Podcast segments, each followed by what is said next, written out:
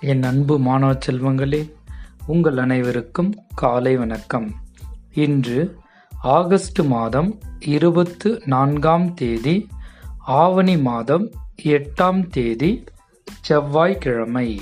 இன்றைய தினத்தின் முக்கிய தலைப்புச் செய்திகள்.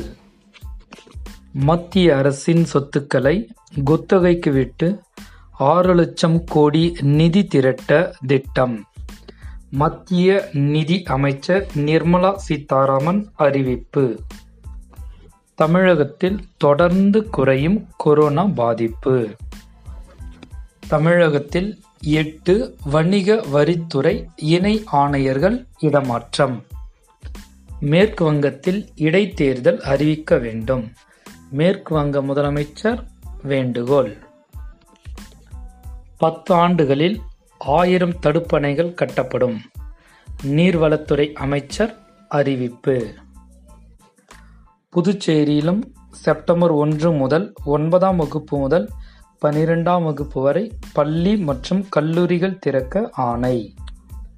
இன்றைய நாள் இனி நாளாக அமைய வாழ்த்துக்கள் மாணவர்களே.